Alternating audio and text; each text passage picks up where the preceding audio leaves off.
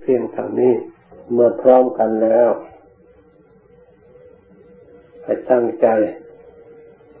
รวบรวมกำลังใจ มาสำรวมกาย นั่งตามที่เราทั้งหลายได้นั่งมาเป็นประจำทุกวัน เราพอที่จะทำความเข้าใจในการนั่งทำสมาธิ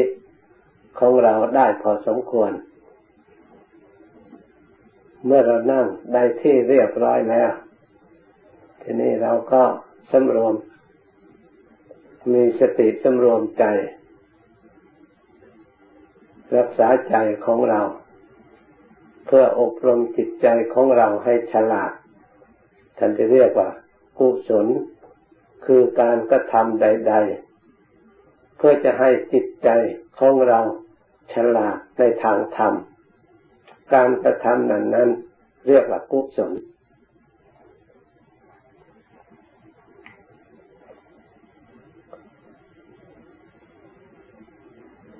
การภาวนาก็เป็นส่วนหนึ่ง ที่ทำให้จิตใจของเราฉลาดในทางธรรมหรือรู้ในทางธรรม เพราะฉะนั้นจึงเป็นจะต้องได้นำมาใช้ประพฤติปฏิบัติ ฝึกหัดอบรมจิตใจของเรา เพื่อจะได้ฉลาดในทางธรรม จิตใจที่มีความฉลาดในทางธรรมแล้ว เราก็สามารถจะรู้ความจริงที่มีอยู่ในชีวิตประจำวันของเรา เราก็จะได้เลือกสิ่งที่มีประโยชน์ เราก็จะได้อบรมจิตใจของเรา ให้มี ปัญญาให้สมบูรณ์บริบูรณ์ เพื่อจะได้มีความรอบรู้ในกองสังขารทั้งหลายทั้งปวงสังขารคืออะไร สังขารคือเครื่องปรุงแต่ง มีทั้งภายนอก มีทั้งภายใน มีทั้งร่างกาย มีทั้งจิตใจ ถ้าหากว่า เราไม่มีปัญญารู้เท่าของสังขารเหล่านั้น เราก็ไม่สามารถจะเลือกสังขารส่วนไหนนำมาใช้ให้เกิดประโยชน์แก่ตัวของเราเอง สังขารทั้งหมดนั้น เมื่อเรารวมโดยย่อๆแล้ว ก็มีอยู่สองฝักสองฝ่ายหรือสองอย่าง คือสังขาร ในส่วนดีในฝ่ายหนึ่งปรุงแต่งขึ้นมาแล้วทำให้คนทั้งหลายนิยมชมชอบชื่นชมเกิดความปรารถนาเกิดความต้องการ ยึดมั่นถือมั่นอยากได้มาเป็นสมบัติของตน นี่ส่วนหนึ่ง สังขารอีกส่วนหนึ่ง เป็นสิ่งที่ใครๆไม่ต้องการ เมื่อเกิดขึ้นแล้ว ไม่อยากพบไม่อยากเห็นไม่อยากให้มันมีขึ้นในตน แต่ถึงอย่างนั้น สังขารดังกล่าวมานี้เราก็หลีกไม่พ้น ได้ประสบมาทั้งสองอย่าง พัดเปลี่ยนกันอยู่เสมอ เพราะฉะนั้นความสุข สมหวังที่เราทั้งหลายต้องการ จึงเลื่อนลอย เปลี่ยนแปลงอยู่ตลอดเวลาไม่มั่นคง เราจำเป็นจะต่อสู้เพื่อความสุข เพื่อให้ได้มาซึ่งความมั่นคง แต่ก็ยังไม่พบยังไม่เจอ เพราะเหตุใด เพราะสังขารเหล่านั้น เราทั้งหลายยัง จิตของเรายังไม่ฉลาดรอบรู้ในกองสังขารเหล่านั้นตามความเป็นจริง จึงถูกสังขารเหล่านั้นทำให้เราหลงไหลไปตาม ยึดมั่นถือมั่นไปตามสังขารในส่วนดี ก็มีอยู่จริง ตั้งแต่ไหนแต่ไรมาทำให้มนุษย์ทั้งหลายได้ความสุข เพราะฉะนั้นมนุษย์ทั้งหลายจึงแสวงหาแต่สิ่งที่ดี หาแต่รูป หาแต่เสียง หาแต่กลิ่น หาแต่รสในส่วนที่ดี เป็นเครื่องผูกจิตผูกใจ มนุษย์และสัตว์ทั้งหลาย ให้อยู่ในสิ่งเหล่านี้ สังขารที่ดีเหล่านั้นที่ดีเหล่านี้มีอยู่เสมอจึงเป็นเหตุ ให้มนุษย์ทั้งหลายปรารถนานิยมชมชอบ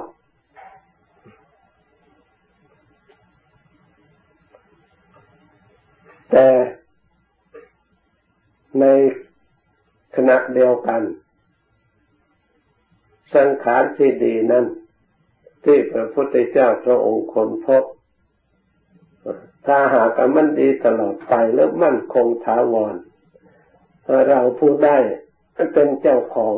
ก็จะได้สำเร็จตามความสมหวังตามความปรารถนา แต่สังขารที่ดีเหล่านั้นมันก็อยู่ได้ชั่วคราว ชั่วครู่ชั่วคราวแล้วก็หมดไป แล้วเปลี่ยนแปลงไป สิ่งที่ไม่ดีก็เกิดขึ้นแทน ทั้งที่เราไม่ต้องการ ทั้งที่เราไม่ปรารถนา มันก็เกิดขึ้นแทน เพราะฉะนั้นเนี่ยพระพุทธเจ้าพระองค์จึงอบรมจิตใจ ให้มีปัญญาความรู้ความฉลาด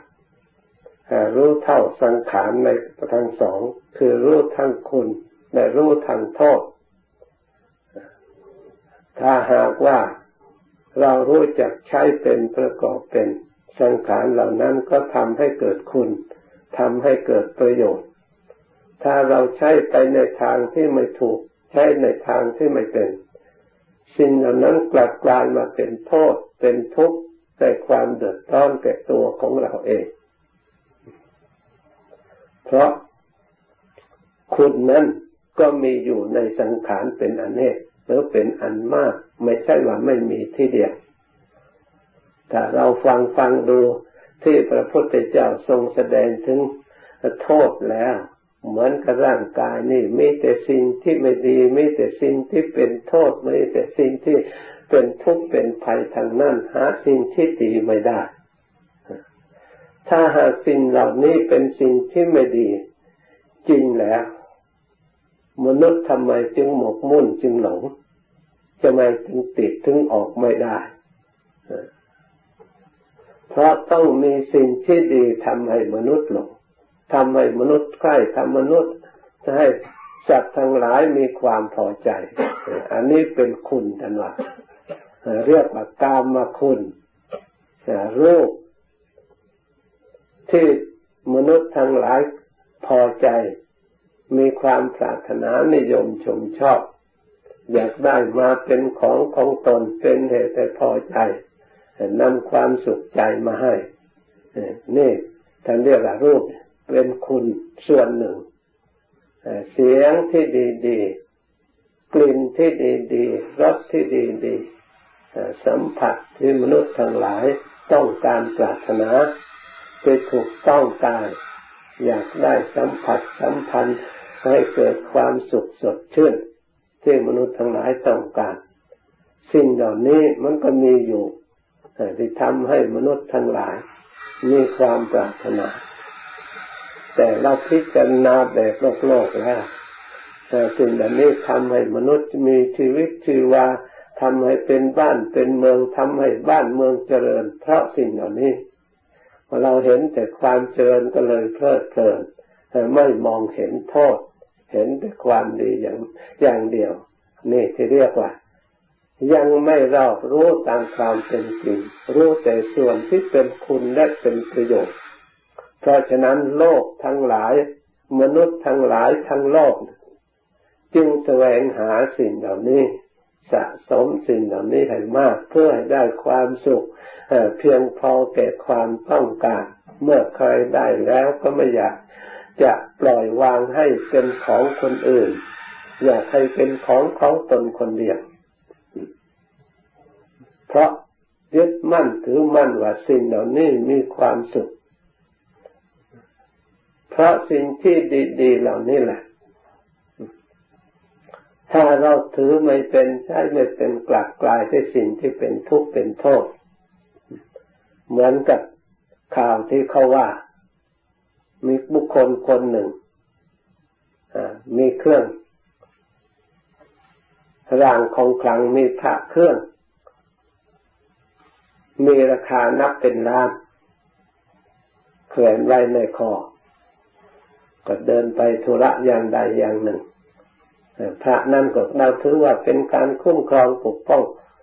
ชีวิตไม่ให้มีภัยมีอันตราย พอไปแล้ว มนุษย์อันตรพานมันเห็น หลอกลวงไปเลยเอาไปฆ่าเสียเอาพระเครื่องเหล่านั้นไป ลองพิจารณาดูที่พระเครื่องนั้นคุ้มครองป้องกันได้ขนาดไหนบุรุษนั่นตายเพราะอะไรถ้าหากว่าเขาไม่เอาพระเครื่อง เอาสายสร้อยในพระเครื่องนั่งน้ำหนักสามบาทสามบาทนั่นไปภัยอันตรายคงจะไม่เกิดมีแก่เขาแน่นอนภัยมีเพราะ สิ่งที่ยึดมั่นซื้อมั่นเป็นของดีเป็นของศักดิ์สิทธิ์นับราคาเป็นล้านเราคิดดูเพราะฉะนั้นเรายึดยกสิ่งเหล่านี้มาพินิจพิจารณาว่าการพึ่งวัตถุ ซึ่งเป็นอมิตรนั่นเป็นของไม่แน่นอน ที่พระพุทธเจ้าทรงแสดงไป เพราะสิ่งเหล่านั้นอยู่ในใจรักที่ว่าอนิจจังความไม่เที่ยงทุกขังเป็นทุกอนัตตา สิ่งใดที่มีคุณอันนั้นโทษมันสิ่งนั้นก็เป็นมหันตโทษเช่นเดียวกัน เมื่อเราพิจารณาให้รู้ตามความเป็นจริง ถ้าหากสิ่งเหล่านี้เป็นคุณประโยชน์ อันแท้จริงนำความสุขแล้ว องค์สมเด็จพระสัมมาสัมพุทธเจ้า พระองค์ก็เป็นผู้หนึ่ง ที่เพียบพร้อมไปด้วยรูปดีๆ ไปด้วยเสียงดีๆ ไปด้วยกลิ่นที่ดีๆ ไปด้วยรสที่ดีและได้สัมผัสอยู่ด้วย สิ่งที่ดีๆประณีตทุกอย่างบริบูรณ์ทุกอย่างไม่ขาดตกบกพร่องถ้าสิ่งเหล่านี้เป็นสิ่งที่มีความสุขอย่างแท้จริงเนี่ยพระองค์ก็คงจะเพียงพอ คงจะไม่ หาความสุขอย่างอื่นอีก แต่สิ่งเหล่านี้ก็ยังไม่ทำความเพียงพอจุใจ ยังมีทุกข์ที่บีบบังคับจิตใจให้มีความปรารถนา ให้มีความอยากมีความต้องการอยู่ตลอดเวลา ไม่มีที่สิ้นที่สุด เพราะเหตุใดจึงมีความต้องการทั้งดัดก็เหตุใดจึงมีความปรารถนาจึงโลก เกิดขึ้น อันนี้เป็นสิ่งที่สำคัญมาก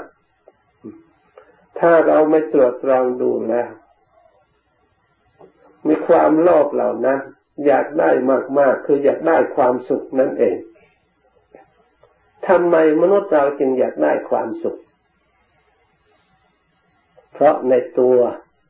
ผู้อยากเองมีความทุกข์บีบคั้นอยู่ตลอดเวลา คนเราไม่ใช่มีความสุขนะตั้งแต่เกิดมาที่พระพุทธเจ้าว่าชาติพิสุขาความเกิดเป็นทุกข์เป็นใช่จริง ๆ การมีอัตภาพมีร่างกายถึงแม้ว่า มนุษย์แต่นิยมชมชอบว่าเป็นของที่ดีมีความสุขที่ว่านั้นไม่ใช่ความสุขไม่ใช่เกิดขึ้นจากสิ่งเหล่านั้นโดยตรง มันเกิดขึ้นจาก ที่เปลี่ยนแปลงจากทุกข์ที่มันบีบบังคับอยู่ภายในตัวของเราเองในจิตใจของเราเอง เพื่อให้คลี่คลายเหล่านั้น ให้อยู่ได้ไประยะหนึ่ง เมื่อเปลี่ยนแล้วก็ทุกมาอีก เมื่อเราพินิจพิจารณาแล้ว ใจของเราในทุกบีบถูกบังคับถูกผูกมัดชักจูงไปอยู่ตลอดเวลานับตั้งแต่วันเกิด เกิดมาพอกระทบอากาศภายนอกแล้วมันก็อากาศเหล่านั้นคอยกระทบกระเทือนร้อยแปดพันประการเพราะฉะนั้นจิตใจจึงดิ้นรน อยู่สงบไม่ได้ การลักษณะจิตใจที่อยู่นิ่งไม่ได้ สงบไม่ได้ เพราะถูกสิ่งเหล่านี้แหละบีบบังคับร้อยรัดเสียดแทง เพราะฉะนั้น ปัญญาที่ปฏิบัติให้รู้ตามความเป็นจริง เกิดความเบื่อหน่ายแล้วลุดพ้นจากสิ่งเหล่านี้นั่น คือ ท่านเรียกว่าพระนิพพานนะลุดพ้นจากสิ่งที่รอยรัดนี่เอง สิ่งที่ทนได้ยากเหลืออดเหลือทน แต่ปัญญาเราธรรมดานั้นยากที่จะรู้ทุกในส่วนที่ละเอียดที่บังคับ แต่จิต เสียดแทงจิตอยู่ตลอดเวลา ที่ให้จิตนั้นไม่อยู่เป็นสุขได้ แม้แต่เราจะนั่งบริกรรมทำพุทโธพุทโธก็ปรากฏแต่นี้แต่ทุกข์คอยติดไม่มีความปลอดโปร่งไม่มีความสบาย ให้จิตนั้นดิ้นรนไปหาสิ่งที่อื่นมาแทนไปคิดเรื่องน้อนบ้างเรื่องนี้บ้างเพื่อให้มันเปลี่ยนบรรยากาศ ถ้ามันอยู่เฉยๆมันบีบมันบังคับมันทุกข์จริงๆก็เลยมันวนเวียนเปลี่ยน ไปเหมือนกับ เรามีขาอยู่สองขา ก็ถูกแทงอยู่ตลอดเวลาแล้วก็ยกขาหนึ่งจะให้มันแทงแค่ขาขาหนึ่งพอมันเจ็บนี่แล้วก็วางอีกขาหนึ่งให้มันแทนอีกขาหนึ่งแค่ขาหนึ่งยกไหวเปลี่ยนแปลงอยู่อย่างนั้นหรือเปรียบเหมือนบุคคลผู้พิงแดดพอแดดถูกข้างหลังร้อนก็ต้องควรดักหันไปข้างหน้าเพื่อให้ข้างหลังมันเย็นอ พอเราเอาหน้าหันหลังไปสู่แดดแล้วก็พอมันร้อนมากเราเอาหลังแท้จริงความร้อนของแดดไม่ได้หายไปไหน มันก็อยู่เผาอยู่นั่นชั้นใด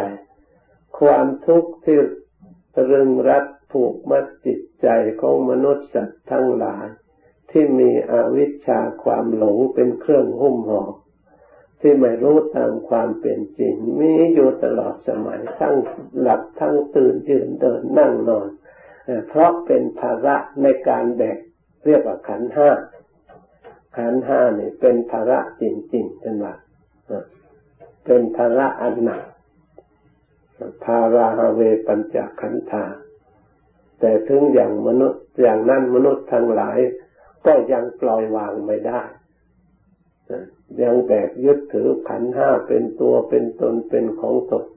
เพราะเหตุใด เพราะจะปล่อยวางแล้ว ไม่ทราบจะไปอยู่ที่ไหนอาศัยอะไร ไม่มีตัวแทน เราจำเป็นต้องอาศัยเลยเห็นขันห้านี่เป็นสิ่งที่ดีเสียแล้วเป็นสิ่งที่พอใจ หาแต่เห็นเป็นทุกข์ไม่เพราะฉะนั้นมนุษย์ทั้งหลายจึงไม่มีการคนขวายน้อมไปเพื่อปฏิบัติธรรมเพื่อรู้ธรรมเห็นธรรมให้นำมาซึ่งความสงบสุขที่แท้จริง เพราะฉะนั้นถ้าเราอยากจะรู้ความจริงในข้อนี้แล้ว เราพยายามทำจิตใจของเราให้เป็นกลางกลางเป็นสักแต่ว่ารู้และยิบยกมาพิจารณาดูสับส่องดูแต่เราทั้งหลายพยายามมีสติกำหนดพิจารณาสอดส่องในส่วนที่เราพอรู้ได้เห็นได้เหมือนเราทั้งหลายที่ได้นำมาใช้สวดบทสวดอยู่เสมอ อย่างโคเมกายโยกายของเรานี่แหละพิจารณาดูตามความเป็นจริง เราไม่ได้ลงโทษ การรู้สิ่งเหล่านี้ตามความจริงจะเรียกว่ารู้ธรรมคำว่าธรรมเป็นสภาวะแห่งความจริงอย่างมั่นคง จึงได้เรียกว่าธรรมสิ่งไหนก็เป็นแต่ความจริงของแต่ละส่วนและส่วน ที่พระพุทธเจ้าทรงตรัสตามความจริงที่ว่ากายนี่สักแต่ว่ากาย ไม่ใช่สัตว์ ไม่ใช่บุคคล ไม่ใช่ตัวตน ไม่ใช่เรา ไม่ใช่เขา แต่เราทั้งหลายหรือมนุษย์สัตว์โลกทั้งหลายถือว่าเป็นตัวเป็นตนเป็นของตน เกิดความอุปทานหวงแหนยึดมั่นถือมั่นสำคัญเป็นของตนจริงๆ ทั้งทั้งสิ่งเหล่านี้ ไม่ทราบว่าเราได้มาจากไหน ไม่ทราบว่ามันอยู่ได้นานอยู่กับเราได้นานเท่าไหร่ ไม่มีความใครรู้รับประกันตัวเองว่าจะอยู่ได้เท่านั้นปีเท่านี้ปีเออจะมีความสุขเท่านั้นปีเท่านี้ปีโรคภัยจะไม่เกิดขึ้นในตัวของเราอยู่ตลอดไป หรือเราสามารถกำจัดแก้ไขป้องกัน อย่างเด็ดขาดสิ่งเหล่านี้ไม่มีขึ้นในตัวของเรา ไม่มีใครรับรอง ไม่มีใครประกัน ในสิ่งเหล่านี้เลย เราก็ยังยึดถือว่าเป็นตัวตนของตนนะถ้าเราพิจารณาตามหลักธรรมคำสอนพระพุทธเจ้าเพื่อจะได้ปล่อยวางภาระอันหนัก เพื่อจะได้จิตใจสงบเราก็มารอบรู้ตามความจริงแต่ละส่วนแต่ละส่วน พิจารณาทำจิตใจของเราให้เฉยแล้วก็พิจารณาในสิ่งเหล่านั้นเมื่อมันปรากฏสิ่งเหล่านั้นเกิดขึ้นตามลักษณะตามความเป็นจริงสีเป็นอย่างไร เหมือนกับตัวอย่าง เช่นว่าเราพิจารณาผมพิจารณาขนเล็บฟันหนังเนื้อหรือส่วนใดส่วนหนึ่ง ดูสีของสิ่งนั้นกลิ่นของสิ่งนั้น ที่เกิดของสิ่งนั้นเมื่อนานไปแล้วมันเปลี่ยนไปเป็นอย่างไร เราก็สามารถเห็นชัดตามความจริง ที่มันมีอยู่ทั่วทั่วไป ในสังขารทั่วไปตลอดถึงตัวของเราด้วย การเห็นอย่างนี้เราเห็นความไม่เที่ยงมากเท่าไหร่จิตของเรายิ่งสงบเมื่อเราเห็นธรรมตามความเป็นจริงเนี่ย มันสามารถปล่อยวางอุปทานนขันเหล่านั้น ถึงวางไม่ได้สิ้นเชิง ในช่วงระยะที่จิตพิจารณาสงบอยู่นั้น มันมีความสุขช่วงระยะที่เราปล่อยวางที่เรารู้เราเห็น จิตใจยิ่งบริสุทธิ์ สมว่าปัญญายะบริสุทธิ์สติ เมื่อปัญญาเกิดขึ้นแล้วทำให้ผ่องใส ยิ่งเห็นสิ่งภายนอกคือร่างกายที่เป็นสิ่งนอกใจนั่นเป็นของไม่สะอาดจิตใจยิ่งผ่องใสเพราะการเห็นชนิดนั้นไม่ใช่เห็นธรรมดา เห็นด้วยการพินิจพิจารณาสอดส่องด้วยสติและปัญญาอันชอบ ตามทางของพระอริยะ เพราะฉะนั้นความเห็นสิ่งอย่างนี้จึงเป็นสิ่งที่สำคัญมาก ทำให้เราเห็นมีความเห็นชอบเป็นมรรคเป็นสัมมาทิฏฐิขึ้นมาอย่างถูกต้อง เป็นหนทางที่สามารถให้เราได้ถึงถึงความสุขอันถาวรและความสงบอันถาวรจะไม่มีสิ่งที่รอยรักและบีบบังคับทำให้เราทุกข์เหมือนแต่เรายังไม่รู้เมื่อเรายังเข้าใจผิดอยู่ ถ้าเราทั้งหลายเพียรพยายาม ตามกำหนดรู้สิ่งเหล่านี้เมื่อรู้จิตตั้งหลักฐาน มั่นคงเป็นสมาธิแน่วแน่ได้แล้ว สิ่งที่มาก่อกวนจิตใจของเรา ให้เกิดความรำคาญความฟุ้งซ่าน มันก็หมดไป มื่อความฟุ้งซ่านค่อยเบาบางไปแล้ว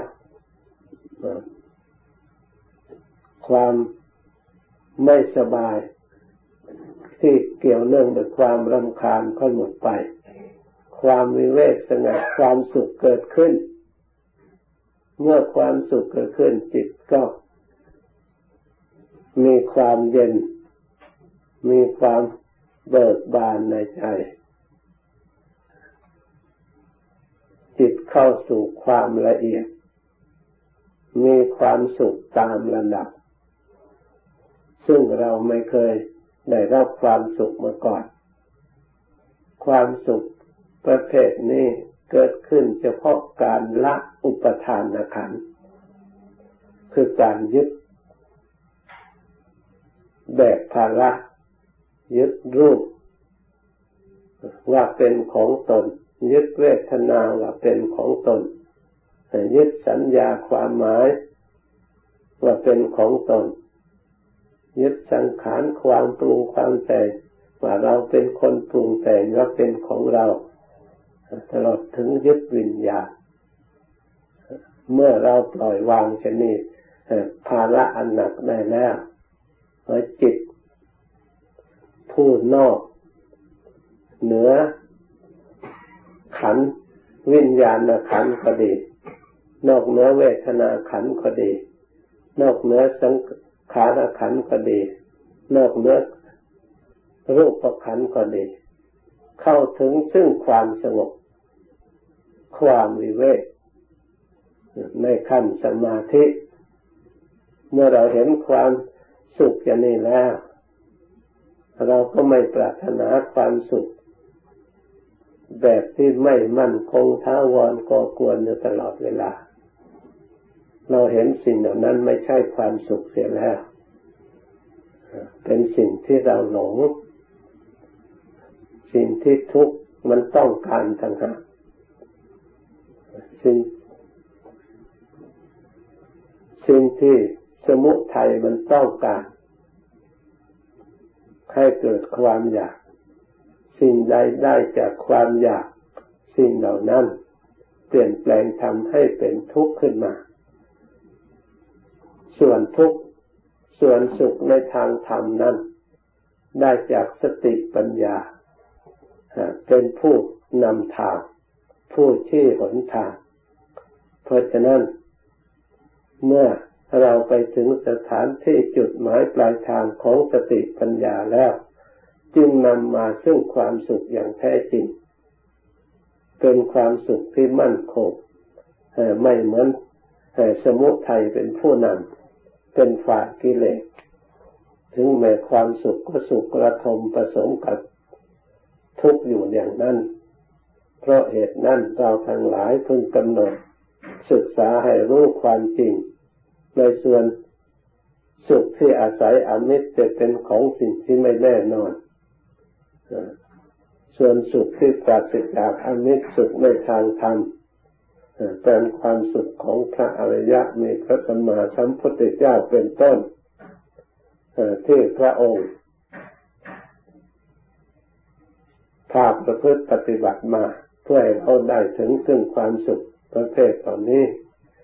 เป็นความสุขอันเกษมจากโยคะทั้งปวง เมื่อเราทั้งหลายได้ยินได้ฟังแล้วกำหนดจดจำ ไว้นำมาตรึกตรึกตรองตรวจตรองพิจารณา จนสามารถรักษาจิตใจของเราให้ได้สงบ เราก็ประจะประสบความจริง คือความสุขในทางธรรม มันเกิดขึ้นในใจของเราอย่างแน่นอน ดังบรรยายมายุติเพียงเท่านี้ ต่อแต่นี้ไปภาวนา อะระหะโตสัมมาสัมพุทธัสสะนะ